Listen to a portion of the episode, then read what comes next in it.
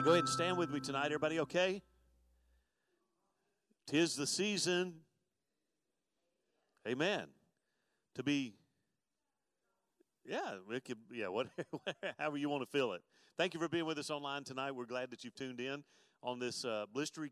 It's not really cold, but it's getting cold. Uh, so let's uh, open up in prayer. How many have a need tonight? You'll just signify by lifting your hand. If you're online tonight, if you'll comment, we want to pray with you uh, as well. Uh, let's do pray for the next uh, couple of weeks as people uh, prepare to travel and, and receive visitors and guests and family and what have you. Um, let's just pray for safety and uh, peace and harmony. You know, the good news was peace and goodwill. So let's pray peace and goodwill. Uh, start with our relatives and then moving out beyond that during this time of year. But let's also pray for revival. Um, you know, as we close out this year, the Lord tarries, um, yeah, you know, I, next year our, our theme is each one bring one. It's kind of an old one, but uh, you know, I think sometimes it's we get so caught up just with the daily routines of life that we forget that we have a we have a mission and a mandate, and uh, and I really want us to focus on the mandate of, uh, you know, right now I think the last statistic I heard uh, is that only uh, I think it's less than 50%. Actually, it may only be in the 20 percentile uh, of people in our own community that are in church on Sundays. And uh, I thought, man, what a what a harvest field. So anyway, let's open up in prayer. Father, we love you tonight, and uh, Lord, we just again thank you for the sights and sounds of this Christmas season. Lord, all around us are the reminders of uh, the fact that you came. the Word became flesh and became one of us to do for us what we could not do ourselves. And so, Lord, we open up tonight with that heart of thanksgiving and, uh, Lord, just celebrating uh, that good news, uh, good tidings of great joy. Uh, Lord, it's still good tidings. It still brings great joy uh, to those who recognize you as their Lord and Savior. And I thank you for the privilege of, of praying, knowing that our prayers are not falling upon deaf ears. Lord, our prayers are not trying to persuade you as a reluctant God to get involved. Lord, you stand ready. Uh, and you say the effectual, fervent prayer of a righteous man avails much. And so, Father, for every hand that went up in the building tonight, every need uh, listed online tonight, Lord, I thank you that you already are aware of what those needs are. Uh, for those that need healing tonight, grant that healing. Lord, for those that need some encouragement tonight, lift them up and hold them up with your powerful right hand. Lord, for those that need financial miracles, Lord, provide supernaturally as only you can. Father, we pray for revival. We pray, uh, Lord, that uh, during this Christmas season, Lord. We talk about the light Sunday, the light has come.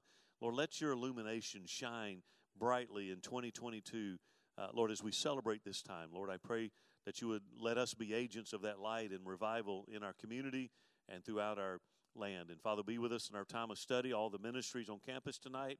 Uh, be with each and every one. Open our hearts and let us hear what the Spirit says to us. We commit it now to you in Jesus' name. And we all said, Amen. Amen. You may be seated tonight. Go ahead and turn with me to Micah chapter 6.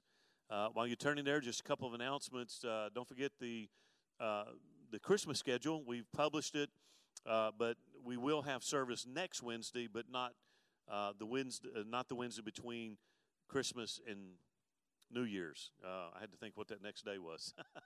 um, but on uh, Christmas Eve, that Saturday night, we'll have a 5 o'clock service here, be a communion. And then on Sunday, Christmas Day, we'll do a 10 o'clock, just one service, 10 o'clock um, uh, Sunday morning.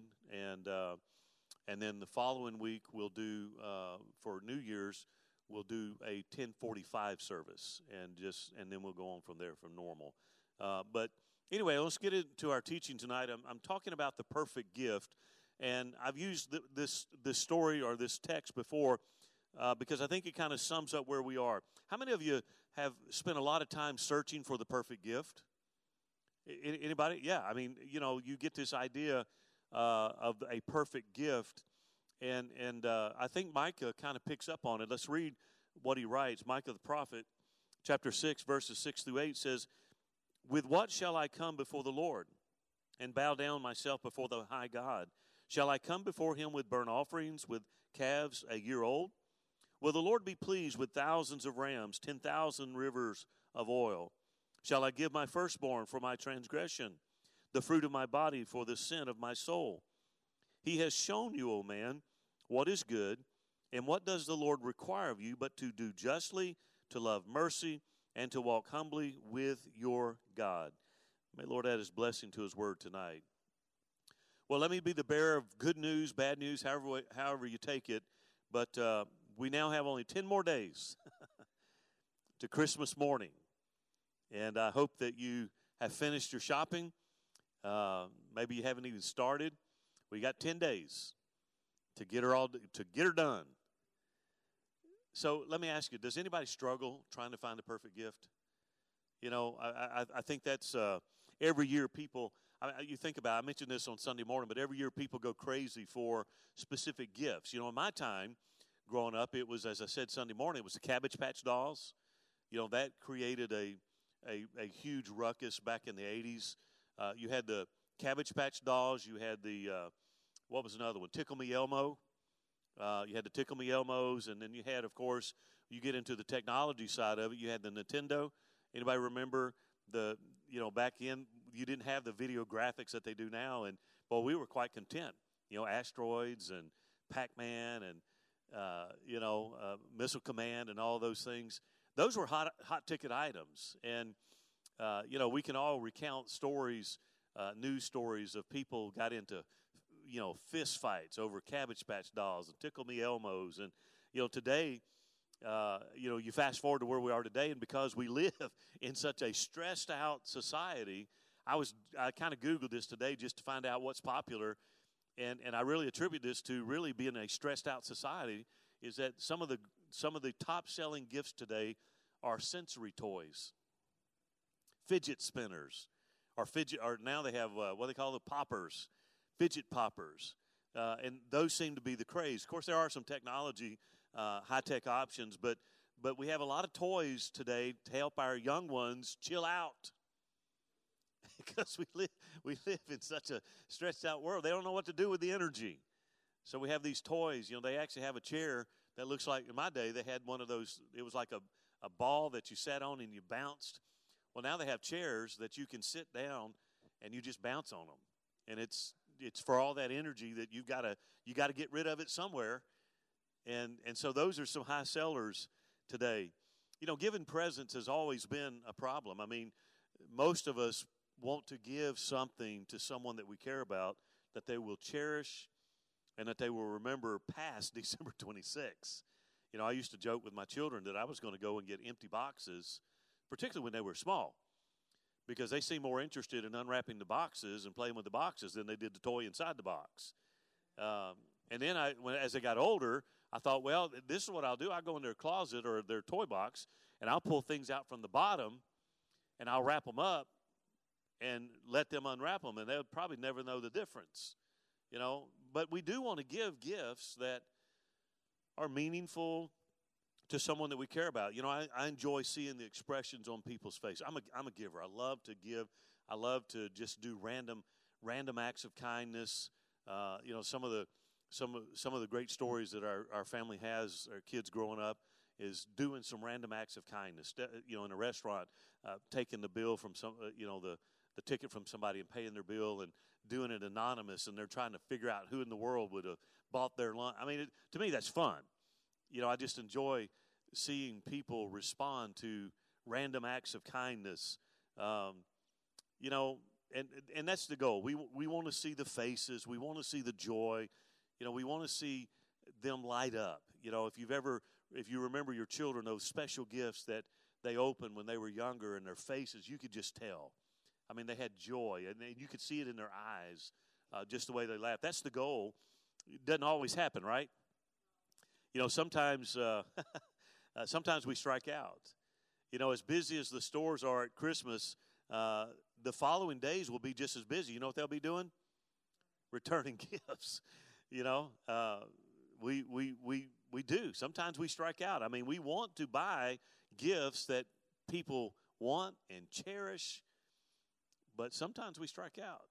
And, and we don't and, and and and and so you can see it i mean they're sitting there and they're unwrapping their gift and I mean, as soon as they get it open, you know what? You can tell. I mean, you see, uh, you see, there's this short pause, and it's just enough that you think, okay. Now, they might say something like this Oh, it's beautiful. they lied. They lied. I mean, you can see you can see the look in their eyes. You know, and they might even put on this brave face, and you you know you ask them, say, "Do you do you like it?" And they might come back and say, "Do I like it? I absolutely love it." Well, they lied again because you can tell. I mean, you you see it, and and and so what happens is you the joy of Christmas starts dripping out because you've disappointed them. You know that gift that you gave them that they didn't like will either be rewrapped and given to somebody else that they don't like, or to be or to be taken taken back. What do we do those kind of gifts? We take them to a white elephant Christmas party, and we pass them around to somebody else. You know, we we've all seen those ads. You know, talking about gifts what do you get the man that has everything? Those commercials. And they usually come back with an answer something like this Well, you give them something exotic, like, uh, like cologne made from poison ivy. Or, I don't know if that's true or not, but this one is. Or coffee made from the beans that pass through the digestive tract of a civet in Bali. That's a real th- that's a real product. It's a coffee called Kopi Luwak. They go out at night, they eat the coffee beans, pass through the track, and people collect them and they sell the coffee. What do you get a man that has everything? Go buy him some of this poop coffee. and then let me know about it. I don't drink coffee, so thank the Lord.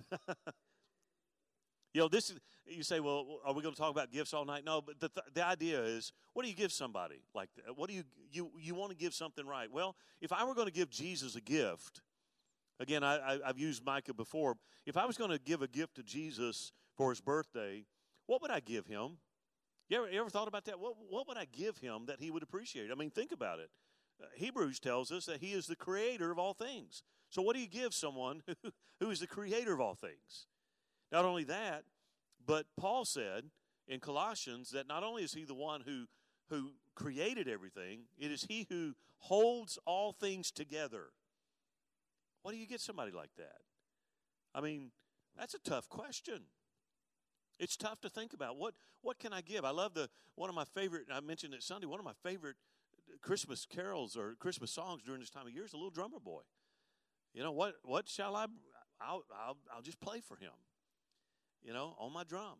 And, uh, you know, the good news is this, though. We don't have to wonder about the answer to that question.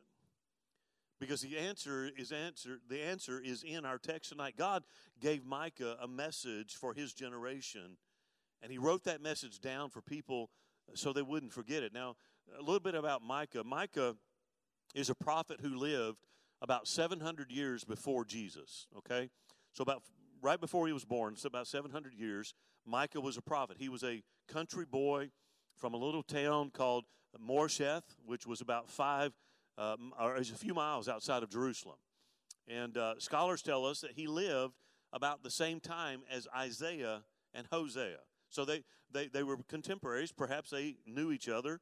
Uh, in fact, some people think that they, him and Isaiah were good friends because a lot of, when you read the book of Micah, uh, a lot of the parts of the book sound quite familiar to Isaiah. But nonetheless, he was a prophet that was there about 700 years. Micah was, again, being a country boy, he was a no nonsense kind of guy. You know, you ever hear people talk, talk about beating around the bush?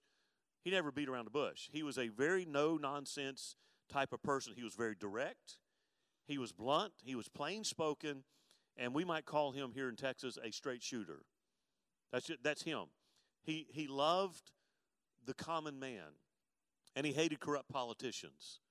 That, that, that's kind of where his background. He, in fact, when you read the book of Micah, it, it basically is a condemnation of religious and political leaders uh, who use their position to take advantage of others. So he comes out and he rails against these people in leadership that are taking advantage of the common man. Again, he was an advocate for the common man. He was a prophet of social reform. There are three things that uh, you see happening uh, in those days. One of them was the international tension. So what's going on in Israel is they, they at this time they were caught between warring nations. You had Assyria, you had Egypt, and you had the Philistines. Uh, and, and, and the Syrians were the dominant force, and they actually were holding, it, it was kind of like a slavery. They actually were requiring them to pay, uh, what they call that? Uh, tribute. So they, they were requiring them to pay tribute uh, for their safety. Then you had religious corruption. Again, uh, this is this is what's going on in the time of Micah. Micah is railing against these priests, and their crime was they were taking bribes. These priests were taking bribes, and then, get this, they were speaking what the people wanted them to say. Kind of sounds like modern times, right? That's what they're doing. They're taking bribes. People are bribing them to say, uh, I forget what king it is. There's a king. I think it's it may have been Ahaz. I don't remember now, but uh, he he's he's needing some counsel, and they get all of these prophets to come in, and and uh, they're pro- they're prophesying exactly what he wants to hear, and he's like, "Is there not anybody else in the land that can that can tell me the truth?" You know, I mean, here's here's Micah. He's railing against these religious leaders because they're taking bribes uh, to say whatever the people wanted them to say. And then you had the moral chaos. And of course, this follows when you don't have strong godly leadership, it always denigrates into moral chaos. Every man for himself, the rich ripping off the poor, leaders taking bribes, and everyone cheating everyone else. The merchants couldn't be trusted, the leaders couldn't be trusted. I mean, you couldn't be sure about the members of your own family. That's how, how corrupt it was. And again, if you look at those phrases, I mean, one thing is very clear about Micah. Micah lived in a day not much different than the day you and I live in. I think again that's why Sunday's message again I would encourage you if you didn't hear it go back and go listen to it. The light has come. Light illuminates. It shows direction. It you know Micah is is prophesying in a time much like today. In fact, I think in some ways his message sounds like he was reading the Dallas Morning News. Because we see the same thing today. We have tension everywhere, not just international tension. We have community tension. We have uh, national uh, tension. We have global tension. We have religious apostasy. You know, the Bible talks about in the last days, people would fall away, not endure sound doctrine. We see that right now when you have major denominations that are splitting over homosexuality, condemning or condoning what God's condemned. I mean, you see that right now. And then you also have the moral chaos. Again, going to the fact we can't even figure out what bathroom to go in. I saw a lady today on a short video clip that was just irate at a man. She was talking about pregnant people. He said, You mean mothers? And she said, Well, mothers can be pregnant, but I'm talking about everybody. He's like, and, and she got mad because he kept saying, Well, you mean women? Well, no, I'm and, and anyway, it just it just escalated from there. I mean, again, that's where we are. So Micah wrote to a world facing huge problems. And he was condemning, again, his message is one of condemning their sin and their hypocrisy that was rampant amongst God's people. And he wanted them to know that judgment was coming. You can't thumb your nose at God indefinitely and get away with it. Sin's uh, it's going to be judged. So he pulled no punches, he took no prisoners. But here's the thing right in the midst of all of that, you know, it's like he, he railed on them. He told them, again, giving them the warning. But right in the middle of this powerful warning from God, we find exactly what God's after the, during Christmas. Not just Christmas, but what, he, what does He want from us? First of all, look at the wrong answer. He starts with the wrong and then he moves into what God truly wants. Verses 6 and 7, the first thing that, he, that they ask is the quality of sacrifice. Look at verse number 6. With what shall I come before the Lord and bow down before the exalted God? Shall I come before him with burnt offerings, with calves a year old? So, so here's what they're asking. Again, Micah is condemning them because of all the sin that was rampant in their society. And so the people say, okay, so then what does God want? How can we appease him? How can we, what do we bring to him? What do we give him? Do we give him, and then do we bow down with these sacrifices? Do we give him burnt offerings, calves a year old. Again, they, they heard his warnings, and now they want to know what does God want from us. And their answer has to deal with the quality of their sacrifice. A yearling calf was one and a half year old. That was considered the prime age for a sacrifice. And so what they were saying was, well, then maybe if we gave God the premium of everything, then he would be cool. Would God be? Ex- and that, well, the answer is no. So they move on from the quality of sacrifice, and then they get to the quantity. Look at verse 7. Will the Lord be pleased with thousands of rams and t- with 10,000 rivers of oil? So if it's not the quality of the sacrifice that makes God accept them, then maybe it's the quantity. And the idea behind it is to impress. So, so it's kind of like remember when the lady gave the two mites in the offering? The Bible says that there were wealthy people that came in and they gave of their abundance, uh, but they, but they, that was just a kind of a parenthetical. That was just a, a note. But all of heaven stopped with the distinctive sound of a poor widow lady dropping in two mites, no bigger than the tip of your pinky. I've got one in my office in there that I picked up last time I was in Israel. Two mites. But that sound resonated in heaven and caused Jesus to stop and say, Hey, guys, come here. Did you hear that? Did you hear that? See, they everybody else was trying to impress out of their abundance. This lady just gave what she had.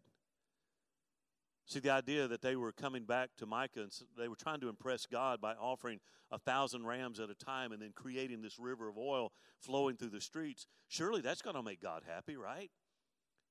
If we do that, then surely this extravagant sacrifice will convince God that we are sincere. Did it work? No, because that's not what he was after. Then that led to the third thing. Verse 7 again is the ultimate sacrifice. Shall I offer? Here's what they, again, they had the audacity to ask this question Shall I offer my firstborn for my transgression, the fruit of my body for the sin of my soul? Now, let me just say right off front this is an immoral suggestion. Immoral. Child sacrifice was forbidden by God. So, so that kind of gives you a little bit of insight into where they were as a, quote unquote a believer, part of the family of God, if you will, is that they had allowed sin to compromise them to the point where they had the audacity to say, well, then if, if my if my quality of sacrifice and my quantity is not well enough, then maybe, you know what, maybe then I'll give you the ultimate. How about my own flesh and blood?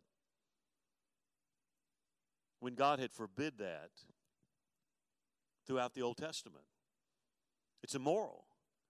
It was a practice, by the way, in that time. You know, the pagans were doing it around Israel.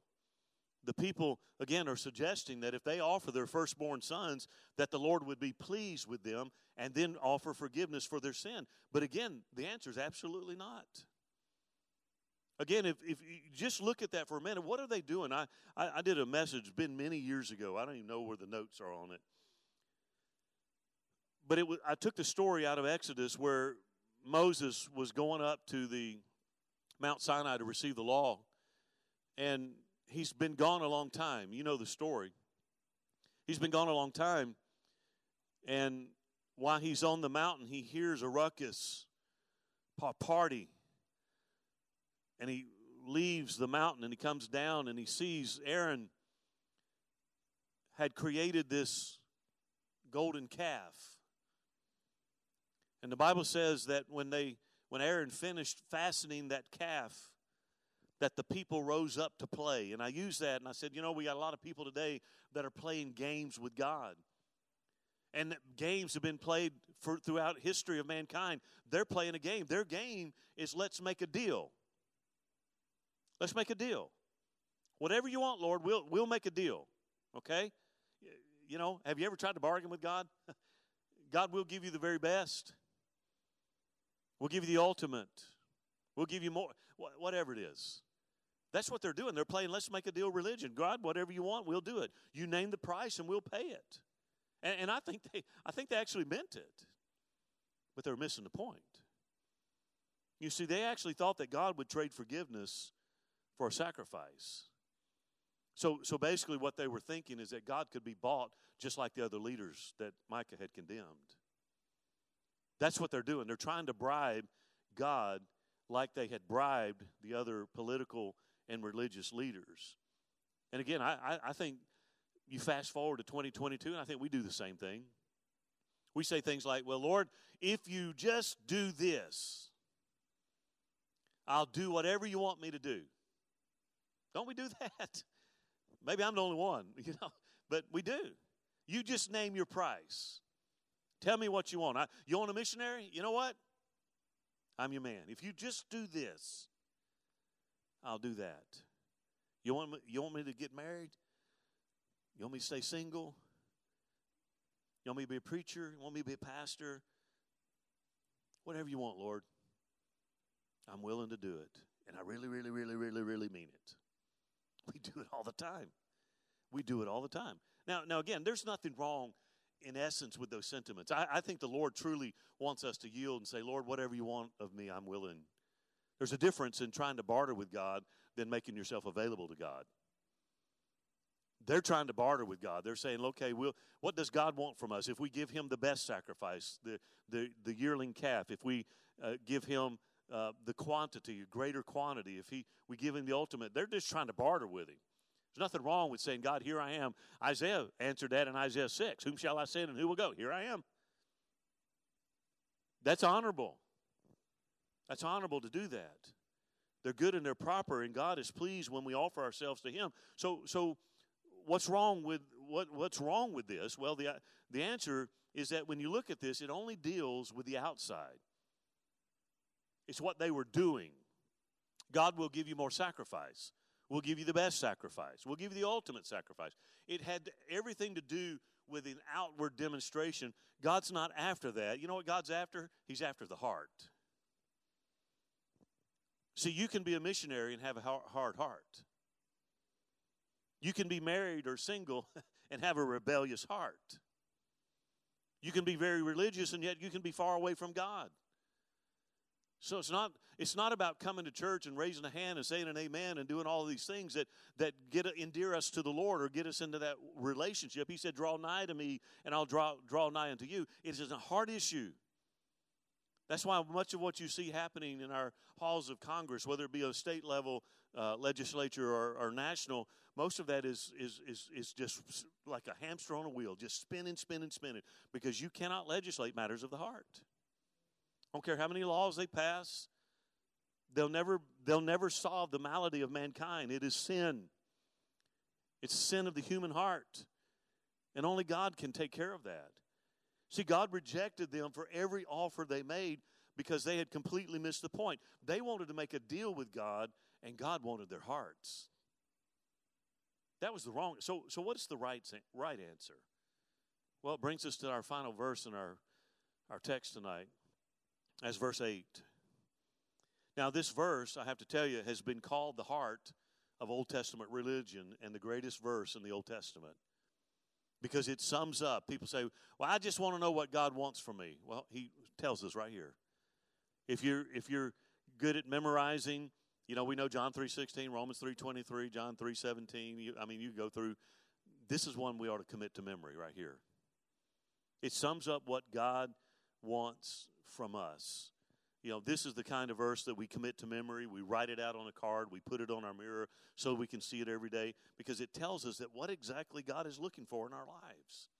You know, we don't we don't have to try to find that perfect gift. We don't have to run to every box store in in the Met, DFW Metroplex. We don't have to go shopping online to every on, online retailer trying to find that perfect gift. God tells us what He wants from us in plain language. He has showed you, oh man, not old man, oh man. He has showed you, oh man, what is good. And what does the Lord require of you? To act justly, to love mercy, and to walk humbly with your God. So let's look at that. Justice. What does God require of me to act justly? What does that mean? Well, the Hebrew word is mishpat, and, and, and again, it, in the Old Testament, it is often applied to the character of God. Okay? Uh, he, God is just. God is just. He's absolutely fair and righteous in all of his dealings. And in fact, that's why he alone is qualified to judge because he is justice. He's able, able to, he, he gives each person exactly uh, what they deserve. Pardon me, justice means treating people right because you know God. That's what justice is. Treating people right because we know God. And in the Bible, this concept is applied uh, really in very concrete uh, forms, namely caring for the poor, right? Uh, remembering the widows and the orphans. What does the Bible say? Pure religion, undefiled religion is what? Care for the widows and the orphans. Um, some of the other things in the Old Testament. We just got through with Ruth not long ago. Um, again, justice, part of justice, treating people right because we know God. Part of justice, that justice in the Old Testament, not plowing the corners of your field. So you can have a Ruth out there threshing or, or, or, or gleaning in the field. That's part of the justice of God. So that the hungry can have food to eat, speaking the truth, paying a fair wage, having honest scales. Old Testament things there. That applies today. No cheating, no extortion, refusing to take advantage of the less fortunate. I mean, again, that's justice. What does God require me? To act justly, to treat people fair. If I'm an employer, treat people, my employees, fair. Pay them a fair wage.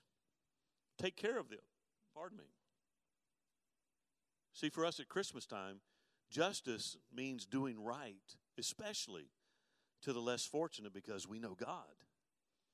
And remember, Jesus said in Matthew 25, when you've done it to the least, you've done it to me. Then he said, Not only do you, what does the Lord require me to act justly? And then what's the next one? Mercy, right? To love mercy. This again goes to the heart of how we treat other people. The Hebrew word means loyal love. It means loyal love or patient love, okay? That's mercy. It's a word that we would translate, we've heard the phrase, the, the scripture, His mercy endures forever. That's mercy. That, that, that kind of contains it right there. It means loving the unloving, the unlovely, even when they don't love us back. It's not giving them what they deserve. And that's hard. Again, it speaks to our obligation to care for the poor who don't care for us.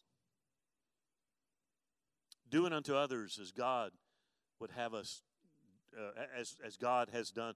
Let me rephrase that. Doing unto others as God has done to us. So here's a neat, interest, here's an interesting thing to do, kind of a neat thing.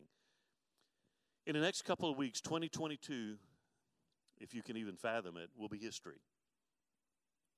It'll be a chapter that has come to an end. The page will be turned, and we'll start a new chapter of our lives, if the Lord tarries, 2023. So here's an interesting assignment. Think back for the past 12 months. How has God treated you this year? Has God blessed you? Then bless others. Has God forgiven you? Then forgive others. Has God lifted you up when you were down? Then lift others up when they are down. Has God overlooked your faults? Then overlook their faults. See, that's the idea of mercy here. God expects us to, uh, number one, act justly, to love mercy, to love, uh, again, uh, doing to others as we as God has done to us. That, that's showing mercy. The word translated mercy, uh, mercy elsewhere is translated lovely or beautiful. It is a quality that makes us beautiful to other people. I don't know about you, but my favorite people to hang out with are not people that are grumps and sourpusses. I like to hang out with people that are kind and compassionate and that show mercy. There's something about them that you want to be around them. You know, you, again, not with hands out. You just want to be around them because they're they're they're pleasing. They're beautiful. They're beautiful people. Show mercy, and people will think you're beautiful. Again, I'm not talking about you know in that scale ten. I'm not talking about you're going to be a knockout. I'm just talking about people going to see uh, beauty is only skin deep, right? True beauty is from the inside. People will see mercy and they'll, call, they'll think you're a beautiful person. That's what he says. I read, I read a letter uh, that a man had written to his pastor. And here's what he wrote He said, We were driving in two cars coming from my, my, my wife and I were driving two cars coming from her sister's house. We exited the freeway, and I was behind my wife. As usual, we pull up to the stoplight, and there's a, a man that has a sign that says, Homeless, need money, please help. I looked past him as usual, thinking about what I was going to do the rest of the day. He said, You see, I, I don't give money to the homeless. I give it through my church because it might attract more homeless to the community, and we, that's something we don't want to have. He said, Suddenly, I noticed my wife had opened her window and gave the man some money. He accepted it and he walked toward my car. I ignored him. He walked within two feet of me. There was a brief, uncomfortable feeling, and it quickly passed. He said, Later that day, I began to ponder how my wife is different from me. Not about giving financially, but emotionally. She gives Christian love generously. Her Christian walk is filled with, with Christian and non Christian friends. She's open with her faith and her love. I have mostly Christian friends. I love those who are already Christian, but I keep my Christianity to myself around those who aren't Christian. He said, then something clicked. The homeless man didn't care how much money my wife had, only that she gave him some of it. Likewise, the world doesn't care how much love I have, only that I share it with them. How many people do I know that hold a spiritual sign that says, Godless, need his love and forgiveness, please help me? Most every time I, I pretend that I don't see the need or the sign. I don't have the time or the money or the solution or some other excuse. I can't attract non Christians to me when I refuse to share God's love with my hurting coworker, my Muslim acquaintance, my widowed neighbor. So, Lord, on this holiday season, help me openly share my love and my faith with those people around me. I thought that was good. See, that, that's kind of what he's talking about mercy, treating others as God has treated us. Has God been good? Then be good. Has God been kind? Then be kind. Has God provided? Again, the Bible says if it's if it's within our means to do something, then do something. Show people kindness. Show them the love of Christ. I still believe the key that unlocks all the prison doors of people's hearts is the love of Christ that's been shed abroad through us. I still believe that. I still believe that you, you, everybody wants to talk about what a post-Christian nation America is. If, if, if we were Christian before, and they and they want to talk about how far gone we are, I truly believe that we have a we have a lot of people. I, I don't want to say the majority, but I, I tend to believe we have a lot of people that have never had an adequate presentation of the gospel of Jesus Christ. Most people today, I think, get their imagery of Christianity from little snippets that are played on TV or YouTube or Snapchat or TikTok or some of these things. You get the media that pick up on some of these famous preachers, and sometimes they get kind of goofy and they pick up on that goofiness and they, they run it in the ground with clips. That's where people are getting their information about Christianity. What they need is just the regular folk like us to show mercy and to act justly. That can change the world. The last one is humility. What do you say? Love mercy and to do what? Walk humbly with our God. The word hum the word humbly comes from the Hebrew word that means modesty or carefully, modestly or carefully. It speaks of an attitude that's the opposite of pride. And again, we have to be very careful because there's a lot of it would be easy for people to believers to get this air of superiority about them. We're not better than anybody. But for the grace of God, we go. Right? Humility, what is humility? Humility, simply defined as this having the right view of yourselves, or uh, the, having the right view of yourself because you have the right view of God. That's humility. When you recognize the, the supremacy of Christ and the supremacy of the Godhead, and how inferior we are no matter what. Humility doesn't mean saying that I'm a worm or I'm nothing. That, that's that's uh, self pity, which is a form of pride, by the way. What is pride? Pride is having too large of a view of yourself because you have too small of a view of God. That's really where pride comes from. you have deified man and you have dethroned God. You flip the roles. That's what pride does.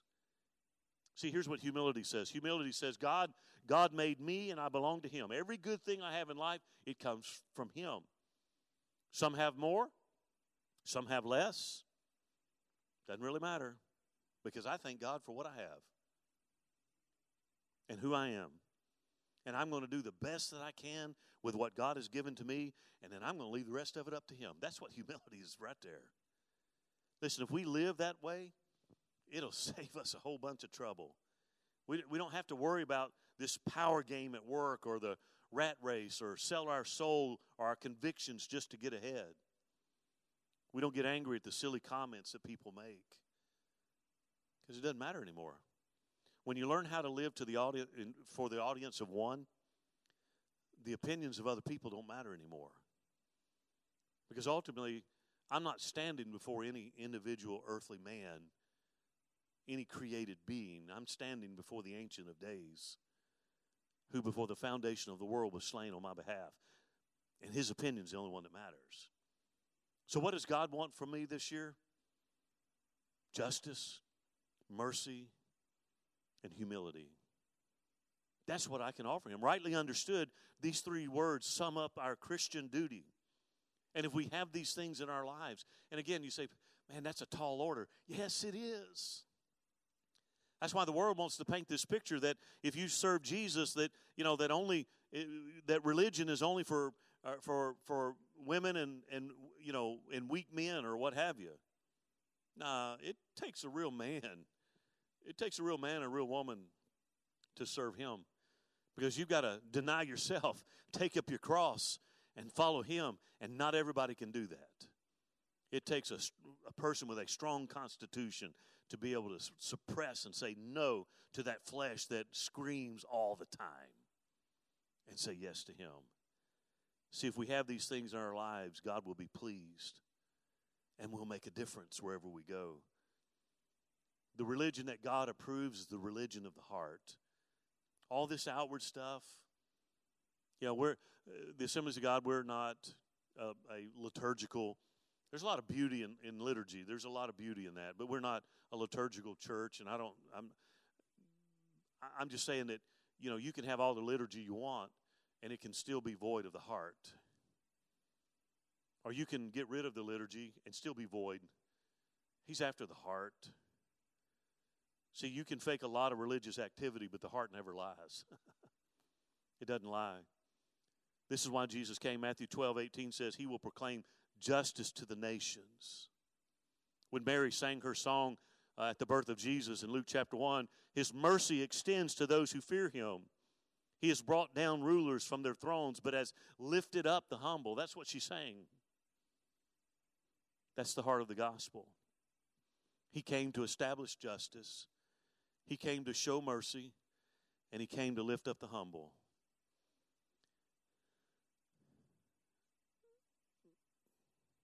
Two thousand years, Jesus later is still knocking on the heart's, our heart's door.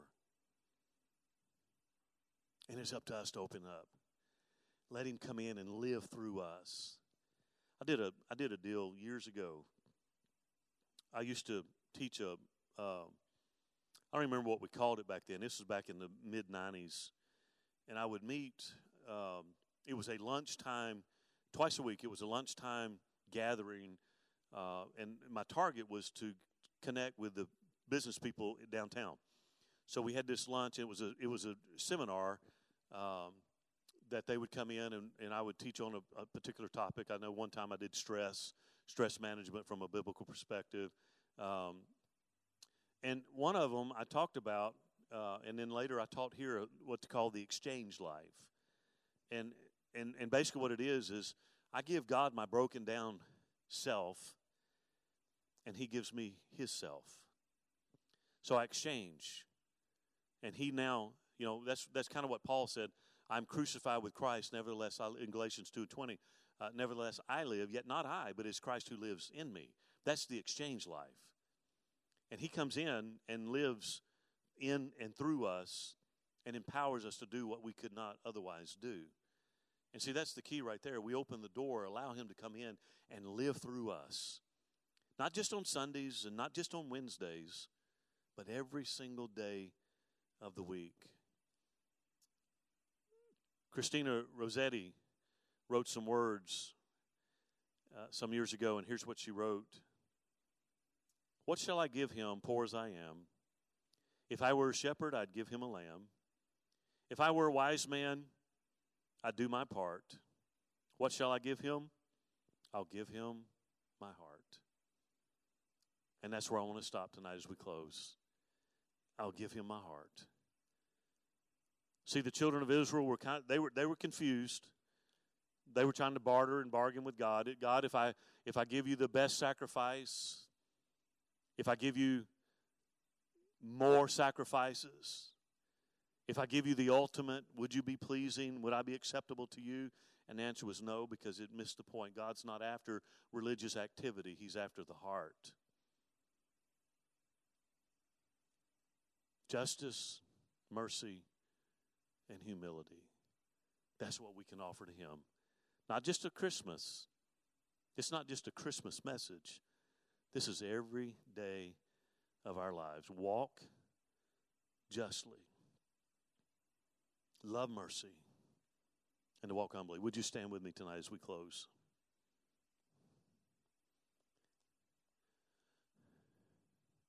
I want you bow with me as we close in prayer. And if you're online tonight, if you'll uh, comment, I want to pray with you as well. But, you know, these are tall orders.